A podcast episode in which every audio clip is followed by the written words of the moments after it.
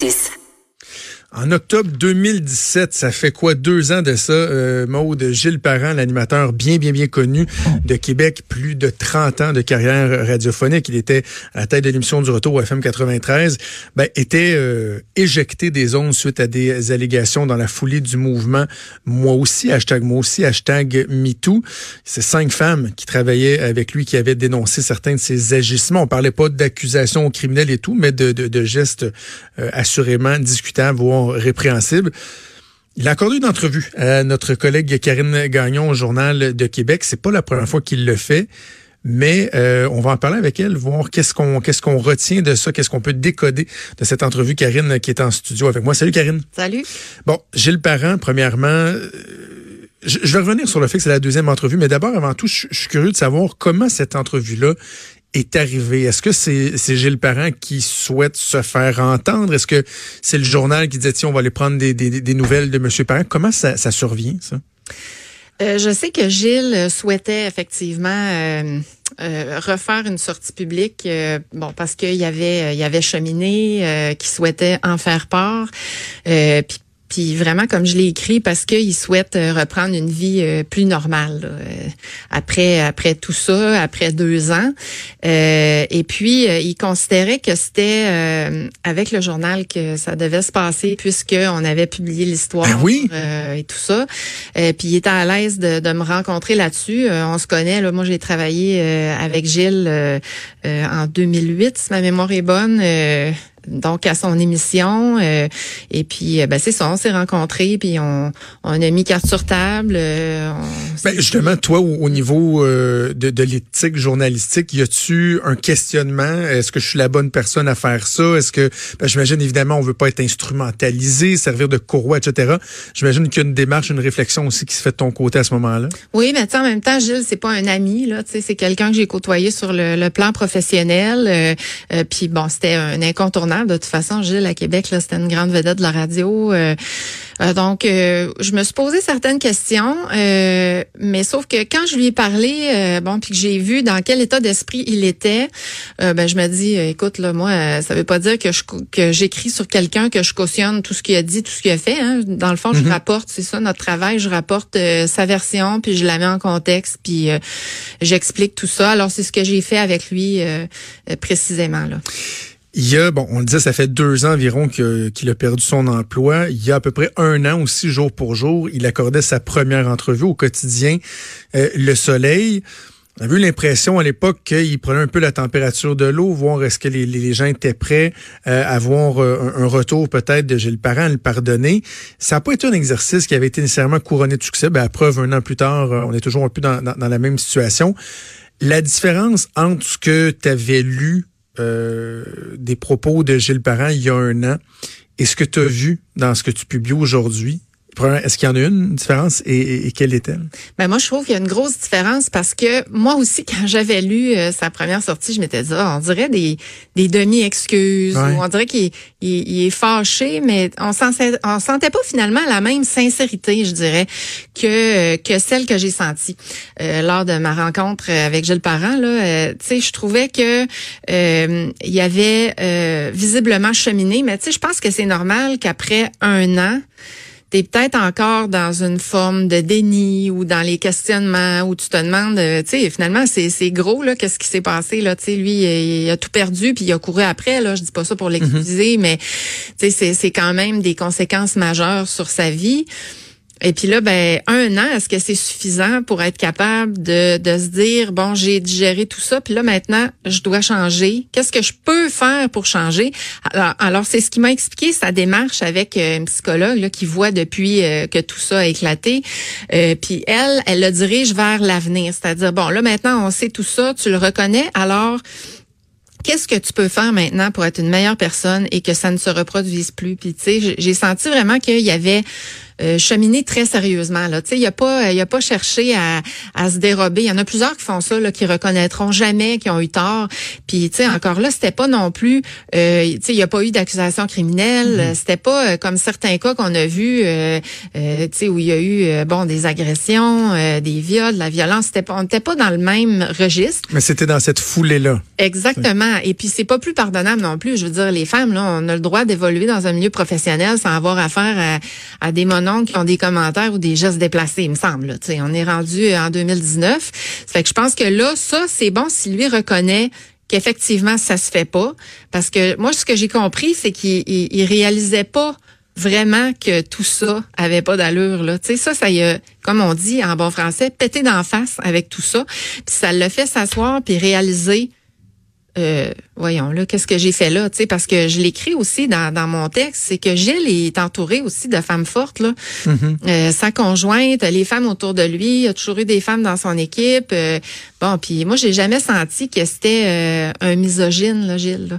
Fait que tu sais, ça a été tout pour lui là depuis deux ans, puis particulièrement dans la dernière année, tout un cheminement de, de pour réaliser là bon, que ça avait pas d'allure ce qu'il avait fait, puis qui que ça s'est installé sans trop qu'il qui qui réalise là. Ouais, parce que puis encore là, on, on cherche pas à le défendre, mais on, on, analyse la, démarche, puis il y a euh, un an, on avait l'impression que c'était un peu du convenu, ce qui, ce, qui, ce qui nous servait, alors que moi, ce qui m'a frappé dans ce que tu, tu rapportes dans ton texte ce matin, c'est qu'il y a quelque chose, le mot est fort, mais il y a quelque chose d'un peu humiliant dans sa démarche. C'est-à-dire, je vais sur la place publique, parler vraiment de moi, de mes bébites. Euh, il y a sa conjointe là-dedans qui est restée avec lui.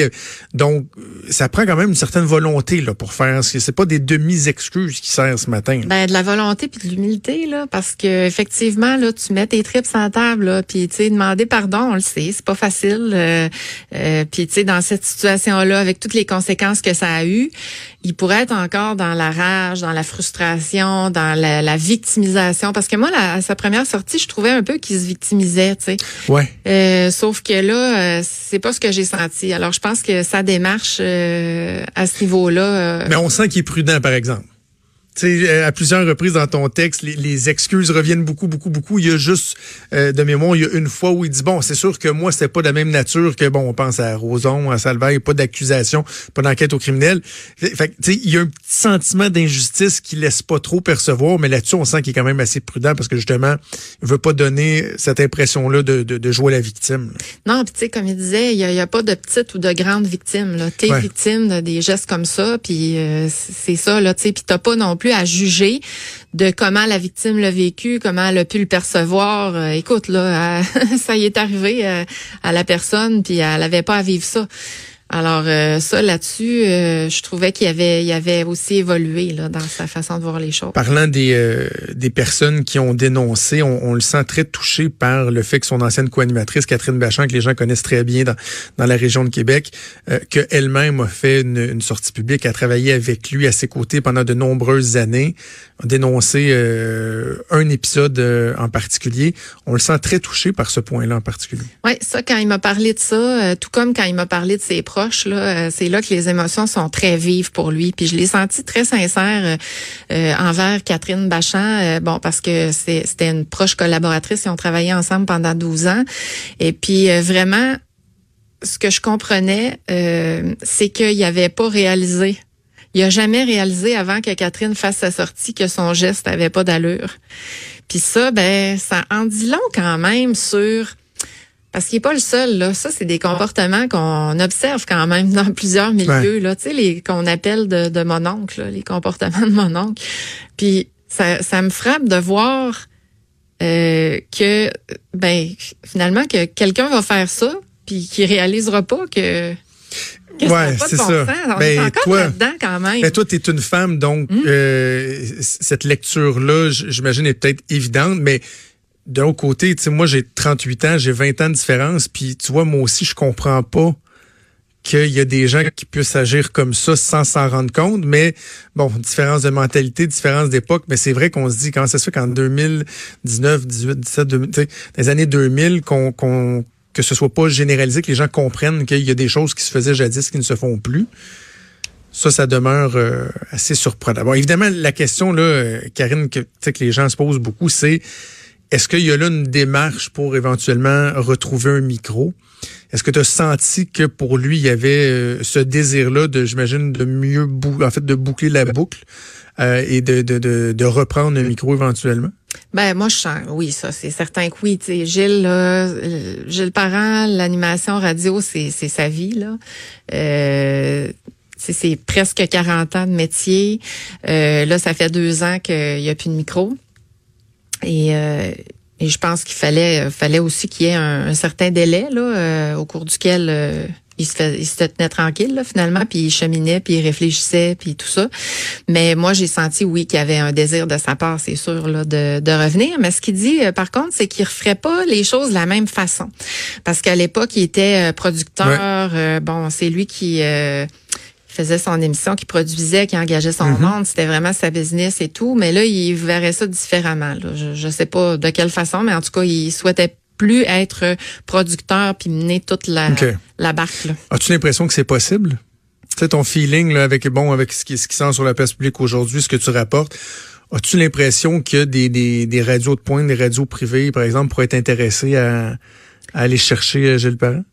Ben, si tu me posais la question sur d'autres personnes euh, qui sont pas revenues, moi, je, me disais, cette personne-là, justement, pourra jamais avoir de micro, pourra jamais revenir, pourra pas revenir à la télé. Mais dans son cas, à lui, euh, je pense que ça peut être pardonné. Euh, mais ça, c'est le public qui va en mm-hmm. décider. Hein. Comme il disait si bien, c'est ça, là. C'est, le public, les annonceurs, tu sais. Mais je pense que le fait que ça soit pas des gestes, euh, tu sais, encore là, faut, faut faire attention. Là, c'est pas qu'on excuse euh, ce qu'il a fait, mais que c'est pas des gestes aussi graves là, qui, euh, qui ont été reprochés là, dans le cadre du mouvement. Moi aussi, peut-être que ça peut faire en sorte que que ça soit possible dans son cas là. C'est ça. moi, je pense que le questionnement que les gens vont avoir ou doivent avoir, c'est de se dire, bon, premièrement, est-ce qu'une personne a le droit de retravailler dans sa vie après avoir posé des gestes comme ceux-là? La réponse, fondamentalement, la mienne, c'est oui. Ben, surtout si elle a fait un cheminement. Ben, c'est ça. Mais maintenant, il y a le volet, une tribune publique, d'être en vue, d'avoir un porte-voix. Ben, ça, je pense que la, réponse appartient à, tout un chacun. Puis assurément, j'ai l'impression qu'il y a des, propriétaires, des gens de, marketing de stations de radio qui c'est pas compliqué, là. Ils vont prendre le téléphone, ils vont appeler des clients, puis ils vont dire si Gilles Parent revient ici, vas-tu placer? Et s'ils se font dire unanimement non, je, je, vais me tenir loin, ben même si euh, ils seraient disposés à lui donner un micro, ils en redonneront pas parce qu'ils vont dire ben si c'est pas rentable, je le ferai pas. Alors que si les, les, les, les clients disent ben oui, je pense qu'il y a une certaine ouverture, là, il y a peut-être une station qui, qui va prendre le risque. Oui, parce que chose certaine, il y a, il y a une place là. C'est quand même un animateur avec beaucoup de talent. Ben oui. Euh, euh, bon, qui manque là à ce niveau-là à la radio là. Donc on va être à suivre. Oui, on va être à, suivre. Karine, merci d'être venue en studio. Merci. Karine Gagnon du Journal de Québec. Bougez pas, on fait une pause et on revient. Vous écoutez